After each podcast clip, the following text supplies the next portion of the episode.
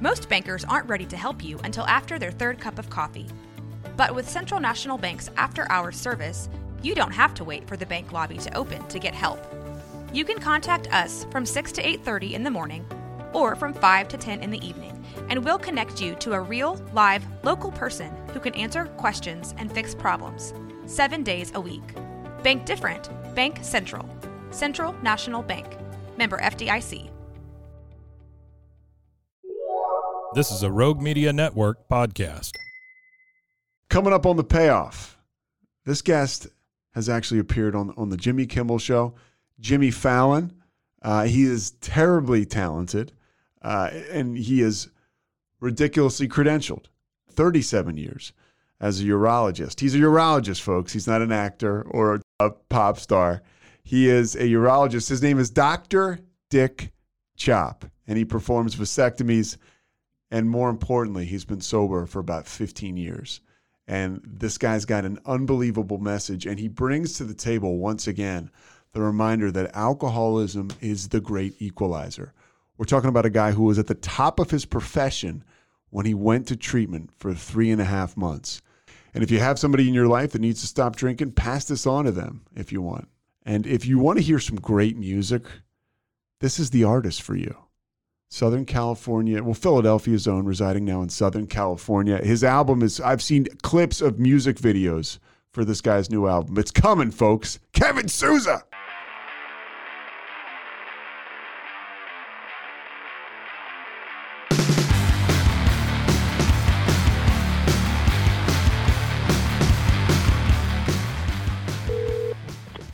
Dr. Chopp.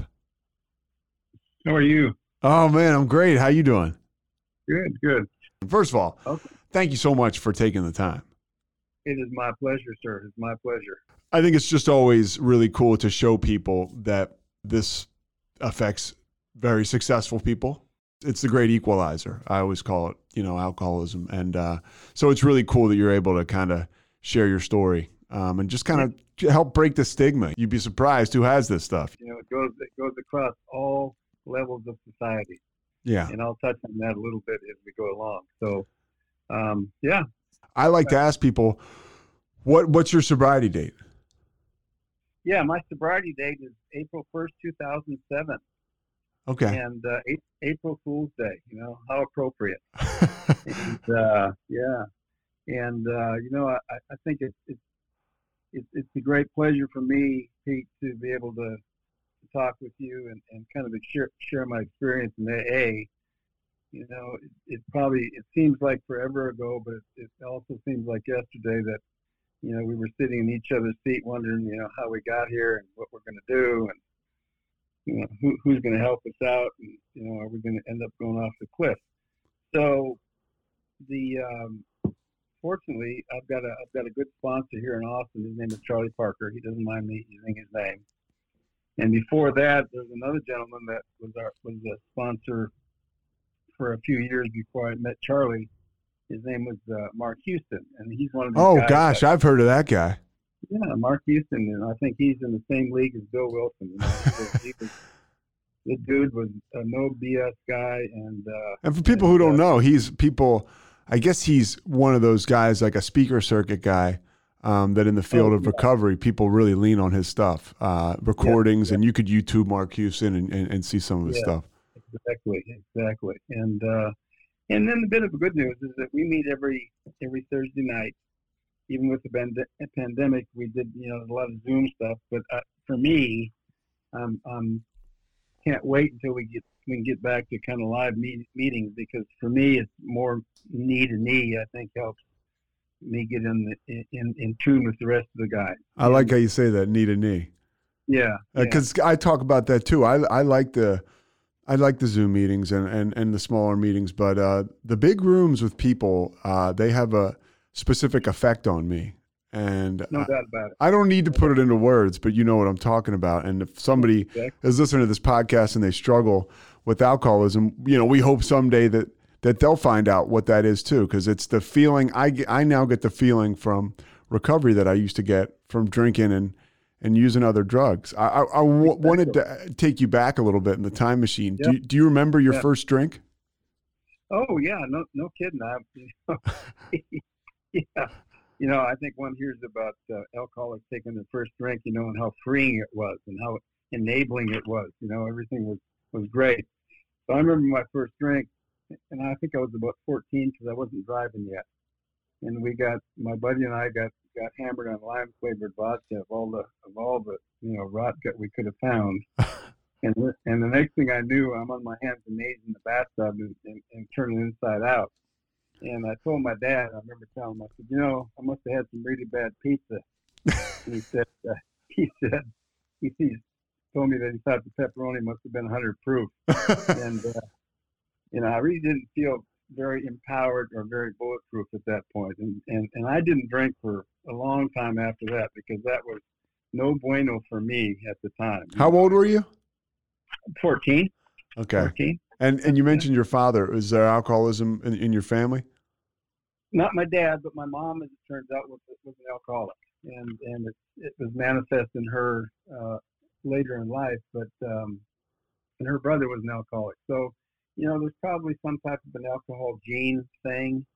Uh, there's probably also the fact that uh, if kids are exposed to more traumatic events when they're younger, uh, which has happened in, in my case with my kids, uh, of a divorce when you know when they're when they're growing up, some type of a traumatic event, seems to make them more susceptible to alcoholism at an earlier age than if, if they had a more normal experience, if there is such a thing, you know. Yeah. Yeah, yeah, yeah. yeah I, I got to ask yeah. the question: Are your children are they in, in recovery? Are they? I think one of the great things about my story is that uh, when I got back from Talbot Recovery Center in, in Atlanta in, in July of 2007, uh, I was back about three months and I ended up taking my daughter to Talbot three months later. Wow. And, uh, and she's been, and she's been sober and in good shape ever since. And, and if that isn't good enough, uh, about two and a half years ago, my son uh, got in the ditch, and I ended up taking him to a recovery center in Colorado, and he is now uh, help running one of the recovery centers here in Austin. So, Huh. I mean, what could be a better thing than to have both your kids in recovery and one of them be actively working in it? So it's it's yeah yeah. I mean, You you ask for any- I, I, this happened in my family. Both my brothers are sober, and myself. My dad was a alcoholic. You know, call him very Yeah. functional. And uh, my brother Michael got sober first, and he, I mean, sort of like it sounds like you did, just snapped off that branch of the family tree. Uh, you know, hopefully, right? Um, and we just Yeah. we communicate about it, snapping it in that sense. We we talk about Yeah. it. His daughter knows about his struggles, and uh, I think there's something to be said for that. Uh, how it, you know, the alcoholism can run through the family, but so can the recovery. There's no doubt about that. Yeah, and and uh, and my son, uh, who's actively in, in recovery centers now. I mean, he, you could just see him bloom spiritually, and and just his whole body language and the way he talks and, and everything is just. I mean, it's it's you know makes me makes me tingle whenever I'm around him. He's he's a great guy. Well, Yeah, you, you yeah. you've certainly got quite a story, and uh, so you know, you go ahead and kind of tell me, and I'll just poke in. You know, what what Sure, exactly yeah. happened? Yeah. Well, um, you know, the uh, um, I didn't do much drinking in in high school except for you know except for that that lime flavored vodka Yeah. thing. The 100 Yeah, proof pepperoni. Yeah, I know it. I know it. And you know, I grew up in a little town in northern Minnesota, just six thousand people. We're eighty miles from the Canadian border, and you know, and, and there was lots of hockey in the wintertime and snow, and lots of mosquitoes in the rest of the year. And you know, Minnesota in those days was one of the states that had just a three point two percent beer limit, and uh, you could drink a six pack of that stuff, and it gave you a headache, but it didn't give you much of a buzz, you know. And uh, it was great news if some of our buddies went to Colorado or something like that and came back with some with some Coors beer, which was six percent, which was a big deal. Yeah. But um, you know, and then I went on to uh, um, college, and and Minnesota at that time was also was you know you had to be 21 to drink, and so we didn't do a whole lot of drinking. Did you go to the University of Minnesota? Eventually, I did. Yeah, Okay. I went. Uh, yeah, I went. And and the good news was when I got out of college, I went to college for just three years, but I got a. I was playing hockey for the University of Minnesota at the time, Oh, really? and uh, and I got a, a a letter that I could try out with the Boston Bruins uh, national National Hockey League, and uh, I was a I was a hell of a skater, and I had a really wicked slap shot, but I really wasn't as big as I should have been or could have been back in the day. And but the good news was that I also got a letter of acceptance to the University of Minnesota Medical School at the same time. And so I was agonizing over what to do. You know, I thought, well, I'd love to play hockey, but you know, and maybe my my future is going to be better off if I can go to medical school. Yeah. And so after agonizing over a bit, I went, you know, obviously opted to go to medical school, but I can guarantee in my next life I'm going to give the uh, National Hockey League a run, you know. Was there a lot of drinking connected to the hockey? Because you just think about that hockey guys. You know, you drink all night, you throw up on your st- skates, you go out there and you kick some ass. Oh yeah, oh yeah, yeah, yeah. yeah. We, uh, yeah, there was no shortage of drinking and smoking in those days, you know, and and, and other uh, drugs that were going on. But uh, yeah, they were they were a drinking bunch, and, you know, and, and they were fighting, and, and it was it was great fun at the time. you know, I was 21 years old, 22 years old, so I had I didn't have to sleep. You know, it was one of those type of deals. Yeah. Uh huh. Were you taking any uh, kind of uppers or anything? No, not too much. There were some guys on, on, on the on the group that were taking uppers. They were, you know, they'd come in with a big bowl of them, and it was like a whole bowl of M and M's. You know, drugs in those days were easy to get, and uppers and downers and all that stuff. And and and some of the coaches were handing them out. You know, the Yeah. some of the guys liked the uppers. I just never did much for me. It made me a little bit swirly. You know, I didn't need them much help in that regard. So, but um, but you know, interesting. Then when I get, went to medical school, one of the things I think about, and I tell my tell my sponsees about it, is that um, in in we had just one lecture on alcoholism in four years of medical school, one lecture in four years, and we were told at that time that it was a nutritional problem, and that uh, a better diet would certainly help these poor, unfortunate individuals with their alcoholism. Of course, now it's you know, it's there's light years more information about it, and, and that's one of the reasons why we're talking here today. Now you're retired after 37 years of of being a, of urology, right? So Yes, sir, yes, sir, yeah. yeah. this is what year? Uh, you're being told it's a it's attrition. I uh, I retired in December of last year, so I've been retired for a year, Okay. and um, and uh, it's it's been a it's been a really good time. The uh, the Jimmy Kimmel thing I think was interesting enough, so I got to tell that story because it's it's kind of funny. Yeah. The uh, uh, so I got a call from the Jimmy Kimmel show one day, and you know I hadn't calls like that before. I was but on Jimmy Fallon a few years back, and I Oh, you once in a were because your name is if Yeah. people were listening, Dr. Dick Chopp. You're a urologist and you you do a lot of, or did a lot of uh, vasectomies. Yeah, Okay. and so the uh, the show was kind of fun. The lady that that called me said, said "Well, there's going to be three or four people on the show, and it's going to be people whose names you know befit their profession." The security guard, I think her name was Robin Banks. Robin Banks, she was she was wonderful. You know, she looked like Megan Thee Stallion. I mean, I never forget. She was, she was she was a big black lady, and she was pretty and good looking and funny. And then, uh, and of course, we, we, Jimmy said, "Make sure you don't tell your name, you know, until I ask you." And he said, "Well," he said, "You know," he said, "I think, you know, I told him I." He said, "How many vasectomies have you done?" And I said, "Well," I said, 17,000 or so." And uh, he said, he said, "Well," he said, I, "I suspect you would handle a lot of anatomy in that in that area." You know, I said, "Well, yes, yes." And he finally said, "Well, what's your name?" I said, "Dr. Dick Chopp." So he started laughing, and the and the camera guy started laughing. I started laughing. It was, it was great fun. He did he did a hell of a job. And, and If people So- want to see it, they can just, you know, just YouTube Jimmy Kimmel, Dr. Dick Chopp. It's not hard to Yeah, find, and it is hilarious. exactly. So you can't have you can't have you can't pay for advertising like that. You know, no, you can't. It's just the way it works. You know? Well, you can't pay for advertisement like your name. I mean, clearly you're an extremely bright man. We'll get into you know some of your credentials. But I mean, that's pretty good marketing plan, no? Uh, and and I'm sure you experienced a lot of success with that. Well, certainly, you know, the interesting thing was, in in, in uh, and uh, there's about 30 urologists in Austin, and uh, and I think I was doing well, last time I looked at the numbers, I was doing more vasectomies than than two thirds of all the urologists put together in Austin. So I mean, you know, who would who wouldn't want to have their vasectomy by done by me? That's just the way it works. You, know? you give people a a T-shirt that says, uh, or, or they got right. I was chopped.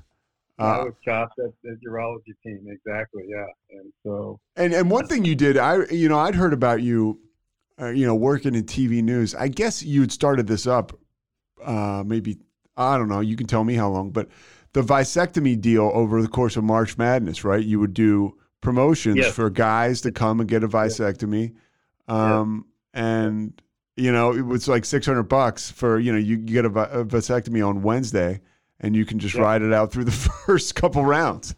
That's exactly right. Yeah, no, it. Uh, we did that. We started doing that, I guess, 15 years ago, probably maybe 18 years ago, and and of course they they'd come in, they'd get their shirt, and uh, and and of course the guys would always bring their buddies with them, and sometimes they would uh, sometimes they would you know be in the background heckling them while we're it, it was it was great fun. You know, it was really great fun. So, so take me back to med school. You're sitting there. They're telling you this is a disease of attrition. What is what is med school like? Pick it up from there. A lot of drinking involved. Well, you know the uh, the the group that I was with in medical school didn't do much drinking. I was at least from my own perspective. I was pretty focused on getting through medical school because I knew that, that if I could do that, I'd probably be in good shape, you know, the rest of my life. And so I didn't want to I didn't want to get off the rails in medical school and and and you know we weren't we weren't doing other substances that you can buy over the counter in most states now very much.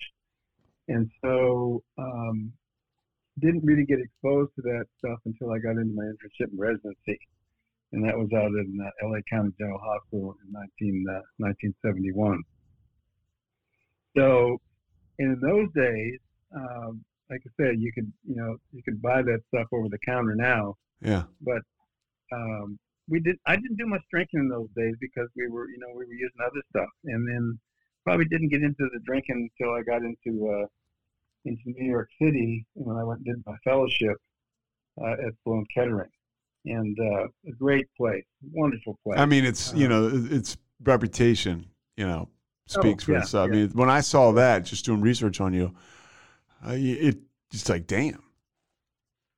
Yeah, it was it was great, you know, and and I thought um, after I had my fellowship, I, I met my to be wife there, and she was doing a, uh, a fellowship in scoliosis or curvature of the spine, and so my wife and I uh, moved to Austin in July of '83 uh, and uh, an interesting story at the time was we were driving down the freeway, and one of my buddies was driving us, and he had an open can of beer on the dash. And I said, Mike, I said, you know, take that away. I said, we're gonna, you know, we're gonna get stopped. He said, oh no, he says, open bottle is fine in Texas. And I thought, wow, this is a great state. You know, come to the right place. And uh, you know, in Minnesota, you couldn't do that. You never could do that all the time I was growing up. But and of course, rightfully so, that was changed not too long afterwards. But uh, you know. So I'm in Austin and and I'm flying high and everything is good. And I thought, you know, really so you're experiencing a, a, lot of success. I mean, your credentials we just went through them speak for themselves. Uh, and you you meant you you know inferred you were smoking a little bit of weed, right? I don't want to say anything out yeah, of school. A little bit. Oh, yeah. Sure. Here here and there, but nothing nothing crazy. And so you're you're you know, kind of hitting it down the fairway. Yeah, I mean, you know, I um, uh, I thought about it and I thought, you know, I, I can't miss. You know, I mean, I've got all these credentials and I've got all this extra training. I'm obviously the smartest guy in the room. I've got uh, I've got a good-looking wife and she's doing great things. And so, you know, we're rolling. I mean, it's 1983, and I figured, you know, I'm going to have so much success. I don't know what I'm going to do with it all. I'm going to, you know, I'm going to I'm going to have a nice house and I'm going to have a nice car or six and maybe I'm gonna have an airplane or two, and you know maybe I'll get some horses. You know, I just those things were things that were all out in front of me, and I thought, you know, it's gonna it's gonna be wonderful. You know, so but what happened is now it's 1993. You know, I've been in Austin for 10 years, and uh, work wasn't all that much fun, and uh, it was becoming drill. You know, and I was doing the same thing day after day, and and even though I was trying to bring new things to Austin, Texas, it was still got to be a little bit boring after a time. You know, and, and my wife wasn't behaving correctly. I, you know, started drinking intermittently on the way home from work, and uh, the people around me were behaving badly. You know, the nurses weren't respecting me the way I thought they should. People in the bank weren't behaving correctly, and and all of a sudden, uh, it seemed to me I was, I'm divorced after 17 years of marriage in 1998, and I'm looking at myself thinking, you know, what went wrong? What went wrong? You know, I was angry. I was resentful. My wife had had an affair, and I was 90% sure it was all her fault. And and uh, you know, unfortunately, she was killed in a car accident a month before 9/11. But wow, it was it was a really bitter pill for me to swallow. Learning that once I'd been in AA for a couple of years, that the 90% fault was mine and it wasn't hers. And and that's a tough thing I think for alcoholics to accept that you know, I was such a self-centered, self-absorbed, probably an asshole from time to time. That uh, you know, no wonder that she she divorced me, and and so that was a tough one. That was a tough one for me, but uh, it was a result of being in the program, and that was freeing ultimately to to understand what I was doing when I was drinking. Yeah. Yeah. Did you ever get a chance to make amends? I'm assuming no. Well, I did make amends, and and uh, obviously not personally, I couldn't, but mm-hmm. uh, but part of the program is, is the amends, and there's no doubt that you know I had to write a letter to her, and uh, and make an amends to her, and and huge huge thing for me, huge things for my kids, and I have to make amends to my kids. A lot of people make amends too, as you know, mm-hmm. and uh, but but we must do it because it's freeing. You know, it's freeing. Yeah, yeah. Yeah, that pain um, can, you know, that's the, for me, it was a new thing to experience emotional pain. And whether it's yeah. gearing up to make an amends or whether you're unable to make one personally and you've got to make one a, a different way, uh, the freedom on the other side of that pain is, is it's just esteemable. I, I never thought I would experience actually working through, this is just me, working through something that was hard being sober and I was the first time you do it, I was able to build on that, and then all of a sudden, I'm feeling better about myself. You know, it's uh, oh, yeah, yeah, yeah, yeah, and you know, building on what you just said, is not only is it is it monumental the first time you go through you know the 12 step program and you get into step four and five, but more importantly, that we continue to do it because the way you and I are built, you know, people around us are gonna are gonna anger us, and we're gonna have some resentment, and we have and we have to keep doing that stuff. We have to keep doing it, and that's that's the key. We can't we can't ride on on the wave and just hope that it's going to be for good forever and ever, and, and unless we keep working on it. I think was was it was it first of all you're exactly right um, because I just from a mental health perspective, right? I owe it to the people around me to go to meetings uh, because uh, that'll enable me to communicate and just. I, I you can tolerate me and and I'm more to, you know more tolerant. Yeah. Uh, it's it's it's magical. And and at the end of the day, I don't drink, get drunk, and maybe die, um, which is the, end game. Uh, but back to back to you and your story, you're doing so well. How the hell do you get? you know, do you get sober? Uh, because I, I got to imagine somebody with your level of success and, like you mentioned, ego. Uh, it's got to be something. I don't know, eh, something prolific that triggers this whole deal, the sobriety thing. Yeah. So, you know, the issue that you and I had is is, is the fact that we couldn't stop drinking, even though we really wanted to do so you know, I mean, how many times did you say, and I said, Monday morning, that's it. Yeah. I'm stopping. I'm stopping, and and, and we really meant it. And uh, but, you know, we just didn't see a good way out of the mess. And so I talked to my groups uh, a little bit about what I think are called the turning point. And for me, I remember it like it was yesterday. It was a Wednesday morning. And I was halfway to work, you know, at seven o'clock, and uh, I stopped and I thought, you know, I'm going to call in sick today, and I'm going to go back and, and keep drinking, and then I'll go to work tomorrow. Well, what happened was that Thursday the same thing happened. Friday the same thing happened, and then Saturday morning came the day, you know, and my office manager, my senior partner showed up at my house you know, 10 o'clock in the morning. I thought, how rude of them to come in and interrupt my drink, you know. Yeah. But they suggested to me that I, that I go to treatment. And they suggested to me that if I didn't go to treatment, I was, might lose my job. And they suggested that if I didn't go to treatment, I might lose my wife. And they suggested that if I didn't go to treatment, I might lose my medical license. And so, next thing I know, I'm on my way to Talbot Recovery Center Atlanta, and I think some people call that an intervention, but that's exactly what it was, you know. Yeah. And and I don't know if you know much about Talbot, but it was an interesting spot. It was started in about 1993 or so, and he, uh, Dr. Talbot, was a physician. He ended up living under a bridge. Is his name Matt Talbot? Yes, sir. Yeah. Yeah, okay. So guy. there's Matt. There's Talbot retreats. I've heard of those. Yeah, Talbot Recovery Center, exactly in Atlanta. Okay. And uh, He lived and, under a uh, bridge.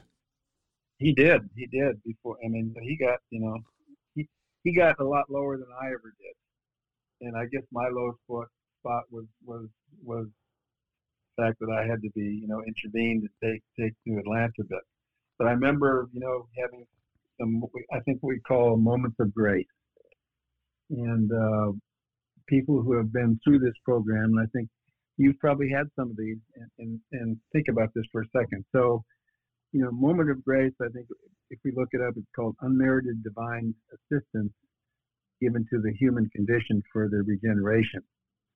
So I think my first moment of grace uh, was. Can you repeat I that one more time? Moments of grace. So unmerited, divine, unmerited is the key, uh, meaning not deserved, an unmerited divine assistance given to the human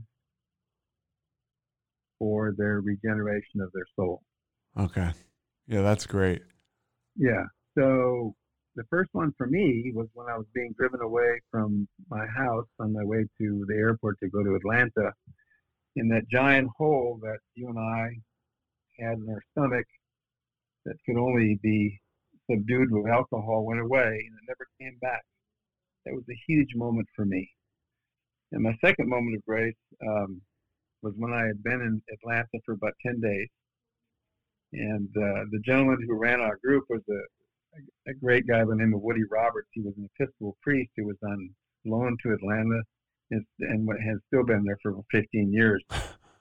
So, as you can imagine, there was about eight or 10 of us in our group that went through, and guys would come in like me, and then other guys would, you know, would, would depart.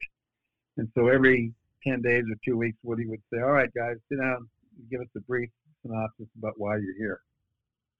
And so Woody's across the table from me, and there's a few guys on my right and a few guys on my left. And the guys on my right started, and the first guy said, you know, he talked about his DWIs and and he lost a job, etc. And I thought, in my judgmental mode, I said, you know, it's a good thing you're here. And and uh, next guy talks about you know beating his wife and end up in jail and being in a car wreck and all that. And I thought, Jesus, you know, you should have been here six months ago, you know. And uh, so it goes around the table, and finally it comes to me, and everybody's looking at me. And, and it was like a blinding light, and man. It just hit me. I said, "Jesus, I am one. You know, I deserve a seat in this in this in this room. You're in the group. I'm in the group." I went to Woody afterwards, and I said, "Woody, I, I had I had a moment of revelation in there. I said, uh, I tell you what, I'm going to get this right the first time because I said I'm not coming back." He said, "Rick," he said, "I, I kind of knew that about you." He said, "You know, welcome. I'm, I'm sure you got it." but the, the third part, which I think was the most important part, my third moment of grace is when I got back to Austin after being in Talbot for three and a half months. Oh, three and a half Um, months. Three and a half months, yeah. Now I'll t- touch on that just in a minute. But Yeah, that's when I got back to Austin, um, there was still something about the whole business I didn't understand. I, I, you know, I, I thought, you know, I'm kind of a smart guy. You know, why couldn't I? Why couldn't I do this on my own? And why don't I understand it better?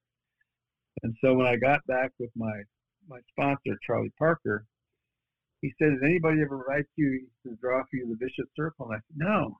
He said, "Well, here's how it goes." He, he said, "All right." He said, and, and we're gonna have to do this kind of on the air, but he said, Yeah. the, the circle it shows on the right at about three o'clock position. He says, "Is your first drink?" I see. He says, "Write that down." So I did. He says, "Then draw an arrow down." He says, "That's your allergy to alcohol."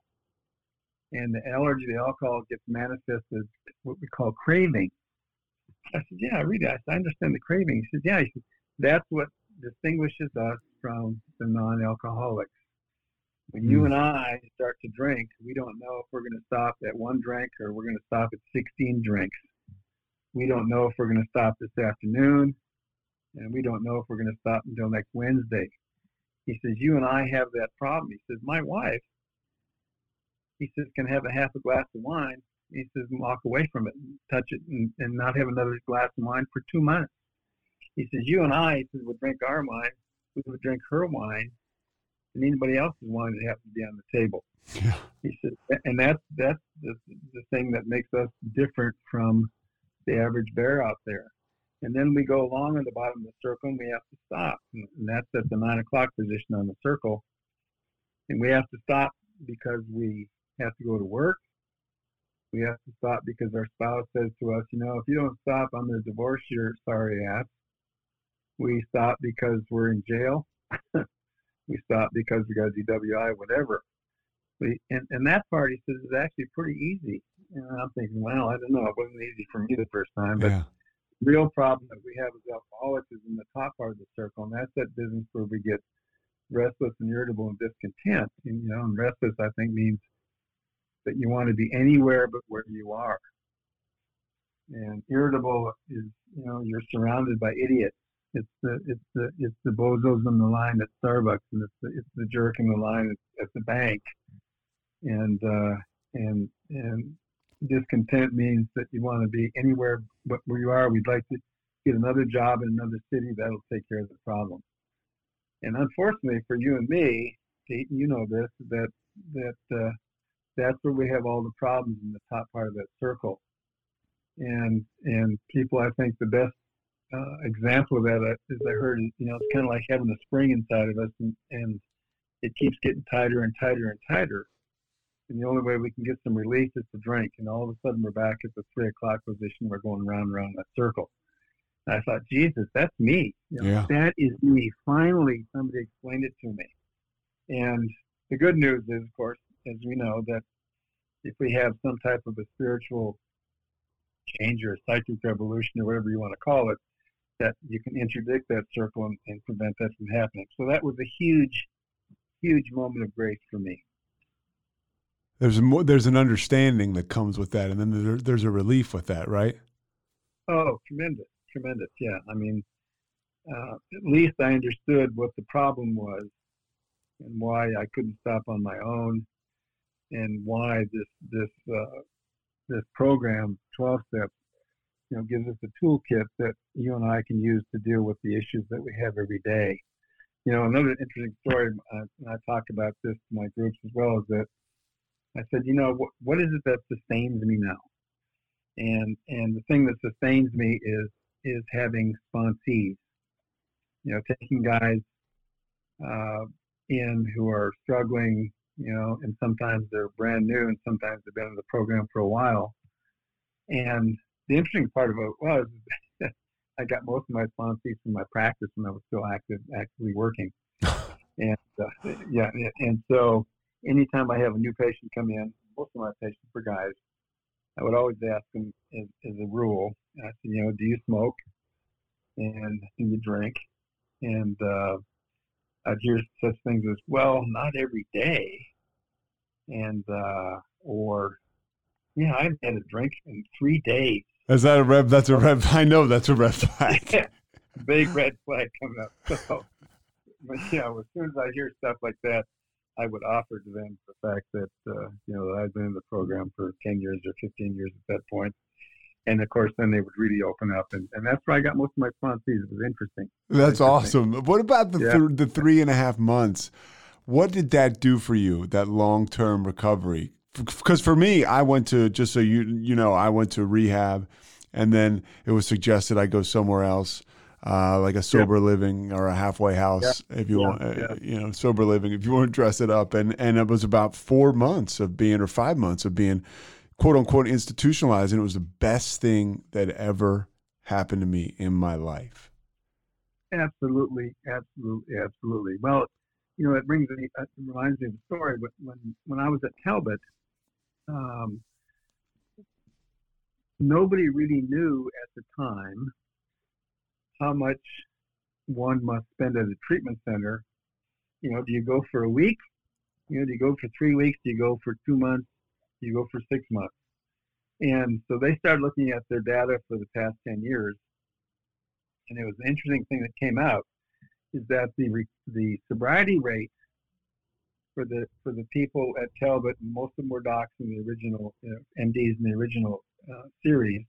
The sobriety rate at the end of the year, if they had been there for 30 days, was about 45 percent. Not really great. The sobriety rate for the people who had been there three months plus was in excess of 95 percent. Wow. So something something happened.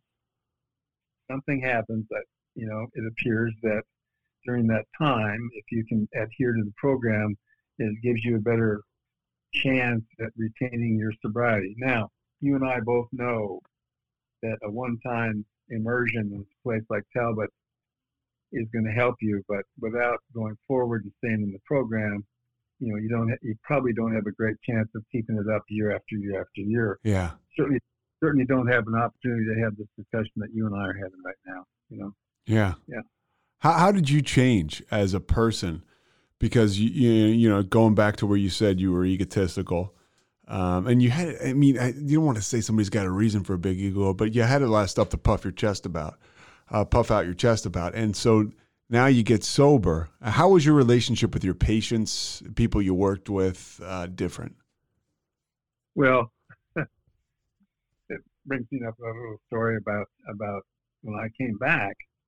We were we were working at one of the hospitals, and and uh, and one morning there was a bunch of nursing students there, and the nursing supervisor came up and she said, "Dr. Chopp," she said, "Would you take uh, Isabel here and, and bring her with you in the morning and teach her how to scrub and and take her into the surgery, you know, and all that?" And I said, "Happy to do it," you know, and so she came with me and and uh, you know we taught her how to scrub and how to put on a mask, etc., and took her into surgery and everything. And And, And scrubbing so- for people that don't know is just getting ready for surgery, right? Like getting dressed. ready for surgery, washing your hands, Uh-huh. getting all dressed, and having all the right things on and everything. And so, so at the end of the deal, um, she and I heard this secondhand later. The, the, Isabel went back to her nursing supervisor and and and said, uh, "Oh, she said Dr. Chopp was so nice to me. He was so patient with me, and he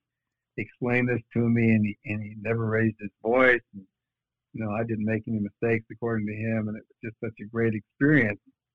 And the nursing supervisor who had known me for a while said, "That's good because he wasn't always that way." so, so I thought that was that was really telling, you know.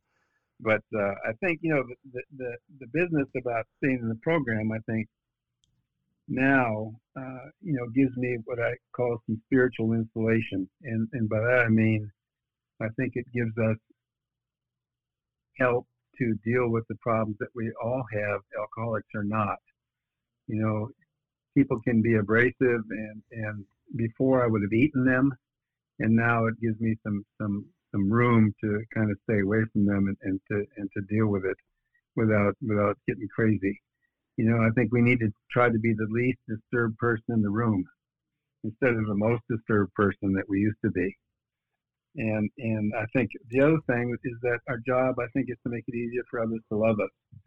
And uh, for others to love others to love us. Uh, others to okay. love us, yeah. And and my wife tells me three times a week how happy she is that, that I'm sober. And uh, and uh, so that, that's that's great.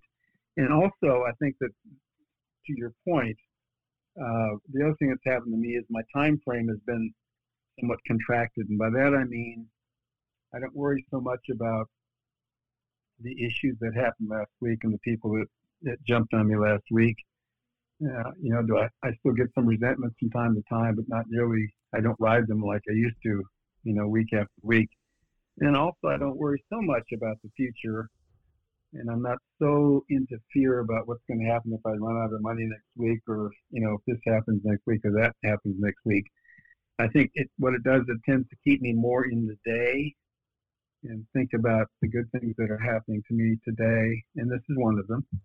Um, and I'm a, if I'm really tuned in, and I've gotten I've seen a couple of sponsees, I can actually get into the moment more than I used to. So uh, I think the, the, the ultimate thing is that, you know, the treatment for alcoholism is, is not sobriety. That's a tough one for people to understand. The treatment is, is spirituality, and that and that's that's the key, I think. You know. What was your spiritual foundation before you got sober? Oh, probably not very good. You know, I uh, people ask me when I give these talks at, at the treatment centers to talk about what's what's the difference between spirituality and religion.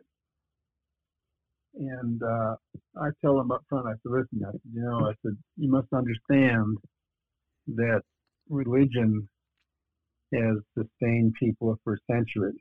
And whether you're Christian or Judaism or Islam or Buddhist, I said, religion has done wonders for many, many, many people.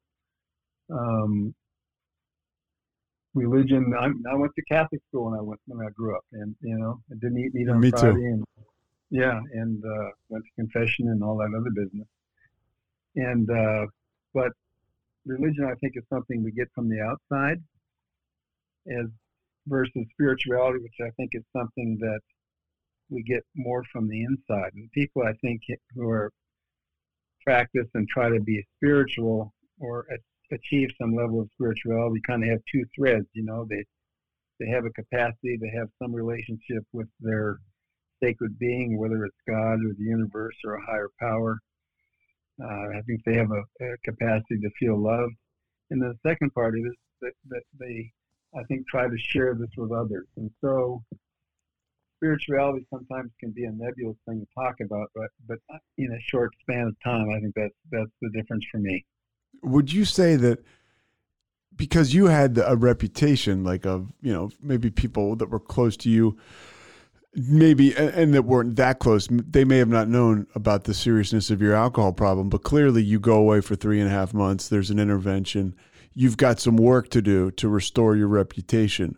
Would you say that recovery 12 steps that was pretty much the only way out of that because if somebody thinks about that you know, okay, I'm going to come out of this three and a half month stint and I'm just going to get back, you know, go back to work. And that's got to be terrifying because, uh, you know, I, I, I, had the gift of desperation. So I, I everybody knew I had a problem. Yeah. Um, and yeah. I, I was at the bottom, uh, but you were still, you know, you walk back into this, this job where people know who you are. You've got a reputation within the, the community. I'm sure uh, like uh, regionally and, and also your, your, your urology community yeah. So the uh, you know we think we think that nobody knows about our drinking.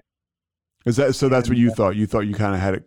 Yeah, I thought you know I thought nobody knows about it, but of course the you know my neighbors who saw me out there with a garden hose in one hand and the bottle of vodka in the other, they probably knew about it.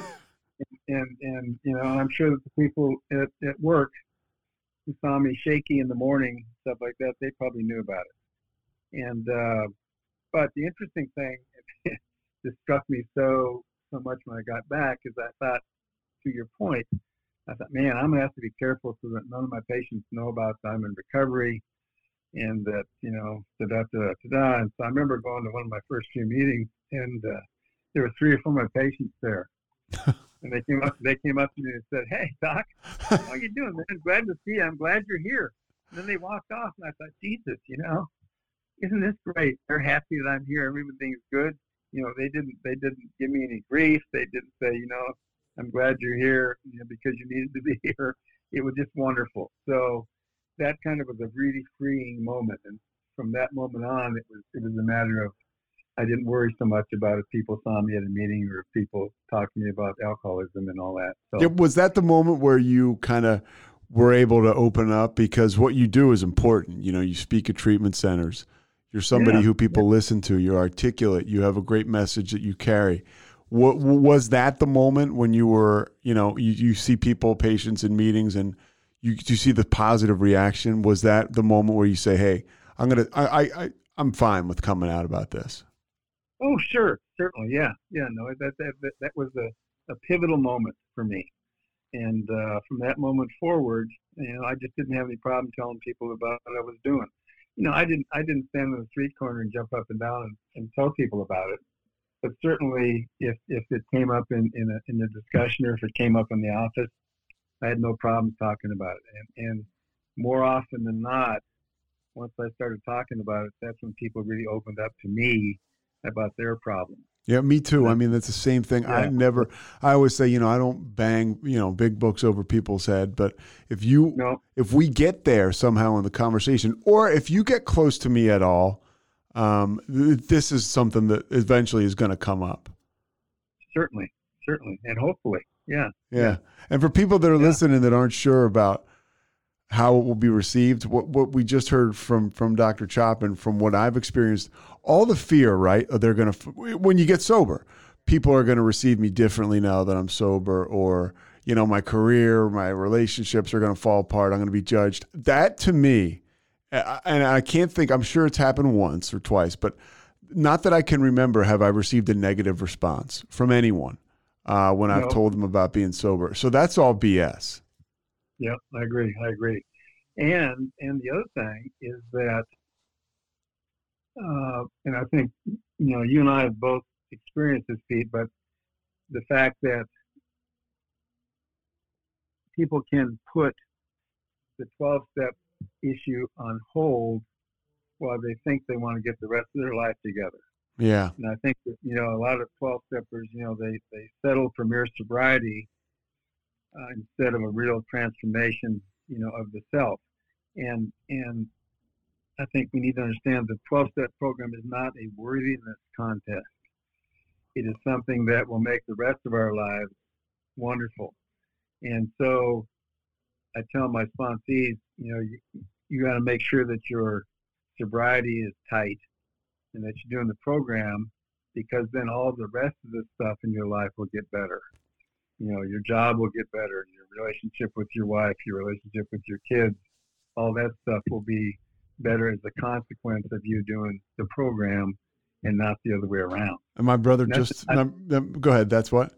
No, no, I say I think that's important for folks to understand that we've got to do this part first, and then the rest of it will fall in line. I mean, that is it. My, my, and we got to keep doing it. My brother called me the other day. I mentioned he's sober for a long, long time, about as long as you. And he, he said, don't let the gifts of sobriety get in the way of the gifts of sobriety. And I told him that years ago because my sponsor, Steve, told, told me that. And he's like, and it was just one of those things where, and that's it. Like, you can't let stuff that happens to you, or or we suggest you don't, right? That the stuff that happens to you along positive things get in the way of of your program because that is the only way for me to stay fulfilled. Anything I put in front of that, I'm going to lose. I, I've got a history of that. Yeah, yeah, yeah. It, it, you know, and, and I tell my sponsees, I said, you know, I said, you don't have to beat the drum every day in, in the 12 step program, but what we don't want to do is we don't want to coast. And, and we don't want to go weeks and weeks without going to a meeting or weeks and weeks without talking to your sponsor, uh, that type of thing. Because that, that way, you know, Mark Houston was the one we talked about a little bit earlier. He said, you know, he says, I don't care how long you've been in the program. He says if you take an alcoholic and put enough dis-ease before them, enough dis-ease, they will drink. And so whether you're in the program a year, whether you're in 15 years, if you get in the ditch and you're not doing the deal, you have a potential to pick up that drink again. Because then, and you know, anybody ask somebody when they do, why they do that? They, you know, to a man, they say, I don't know, I don't know, it just happened, you know. So I have to, I have to do it as often as I can, and and taking care of sponsees keeps me in it because I have to stay in front of those knotheads from time to time, and, and they ask me questions that I don't know, so I have to go ask my sponsor.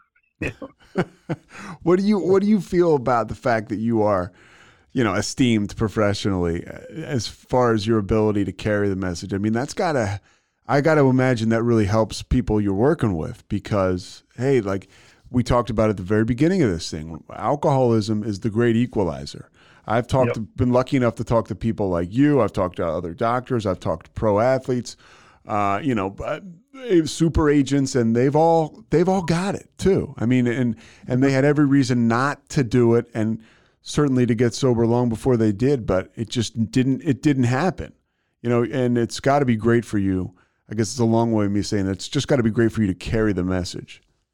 Yeah, you know, and and so um, you know, you touched on it right away early on in our talk today is is the fact that it affects everybody, and and if I can, you know, lead, you know, carry some credence and carry some weight into this as as a professional, uh, then so be it.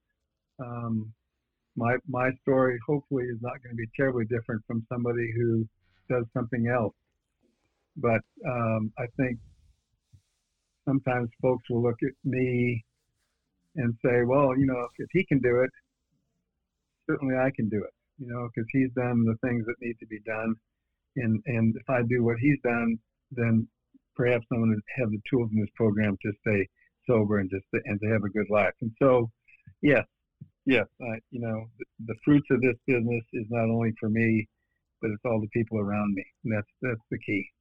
Well, and, and as we get closer to wrapping up, I'll, I'll let you out here in a couple minutes. I want to just go back to because this is something I'm curious about, and for people listening to this that aren't sure, you know, if they can stop or if they ever will. When when you're that intervention happens, can you describe, you know, what what made you uh, or the situation that made you say yes, right? Because clearly people had told you you needed to stop before. I'm, I'm, I'm assuming actually, but that intervention that day, uh, yeah. you made a decision. How did how did that happen? Well, you know, I, I tell folks that um, my my decision was coerced, and, and so, but and not to make light of that, but no, I mean we can make light of it because we're sober. But I hear you. yeah, yeah, yeah. But but during that moment, I remember sitting there after having talked to my my uh, office manager and my senior partner. I thought, you know, uh, maybe this was another moment of grace. Maybe I thought I need to do something else because what I'm doing is not getting me to where I want to be.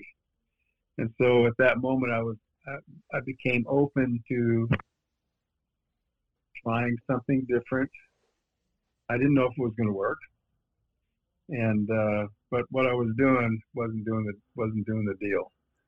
And so I, I think if, if folks can be open to trying a new approach and a new avenue, there's a strong chance that it's going to work for them. You know, we we hear people all the time saying, "Well, A didn't work." You know, I tried A and it didn't work, and I'm I'm drinking again. And in defense of that, I think that you know there are some people who are probably not alcoholics, and they may be uh, binge drinkers, and and and for them maybe A is not the deal. But it's been my experience that the great majority of folks who will put in the time and have a and have a sponsor, I think that's important. I really do. I really think you need a sponsor. At least I did. Um, that if you will do that and really put your heart and soul into it for a period of time, that your chances of remaining sober and, and, and having a spiritual experience go up and up and up.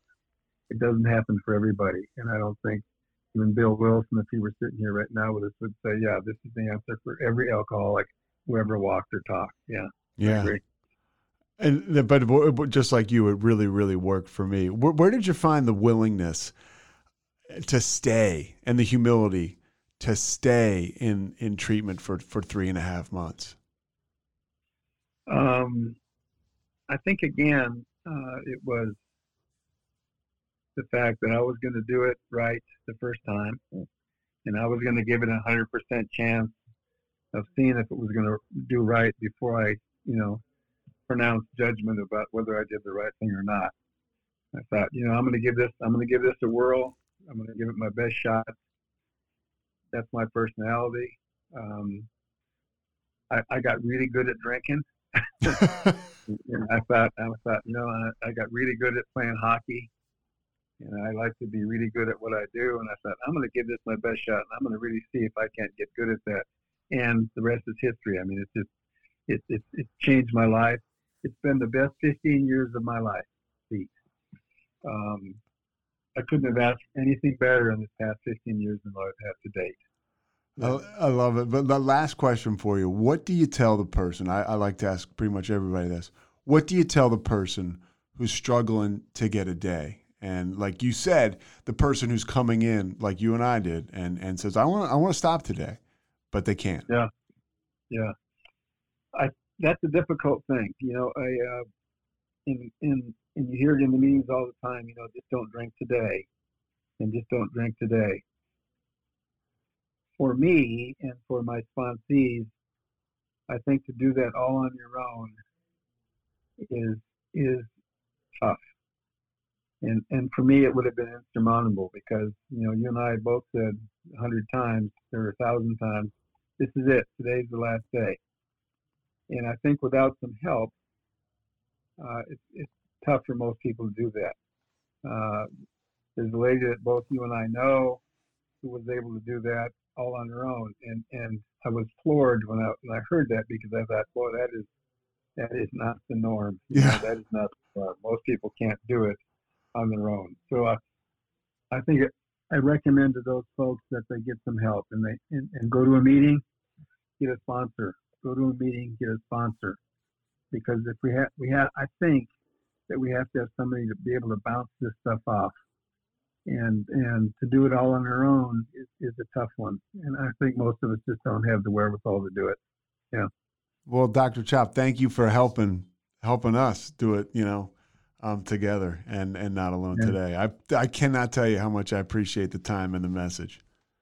Yeah, it was wonderful, Pete. Thank you so much for having me. Appreciate it. Yeah, you got it. And this, just so you know, this will be we'll, we'll put this up on Thursday, and I'll make sure I send you the link. Okay, sir. Thank you so much, and uh, I want to meet you in person. Yeah, I hope to see you around campus. Let's make it happen. I can't thank you enough. All right, sir. All right, Dr. Chopp. Thanks. Bye bye. Bye bye. Thanks so much for listening to The Payoff with Pete. Once again, I'm Pete Souza. And of course, we are part of the Rogue Media Network. All kinds of good podcasts you can find at roguemedianetwork.com. And of course, you can find this podcast and all those other ones wherever you get your podcasts iTunes, Spotify, other spots like that.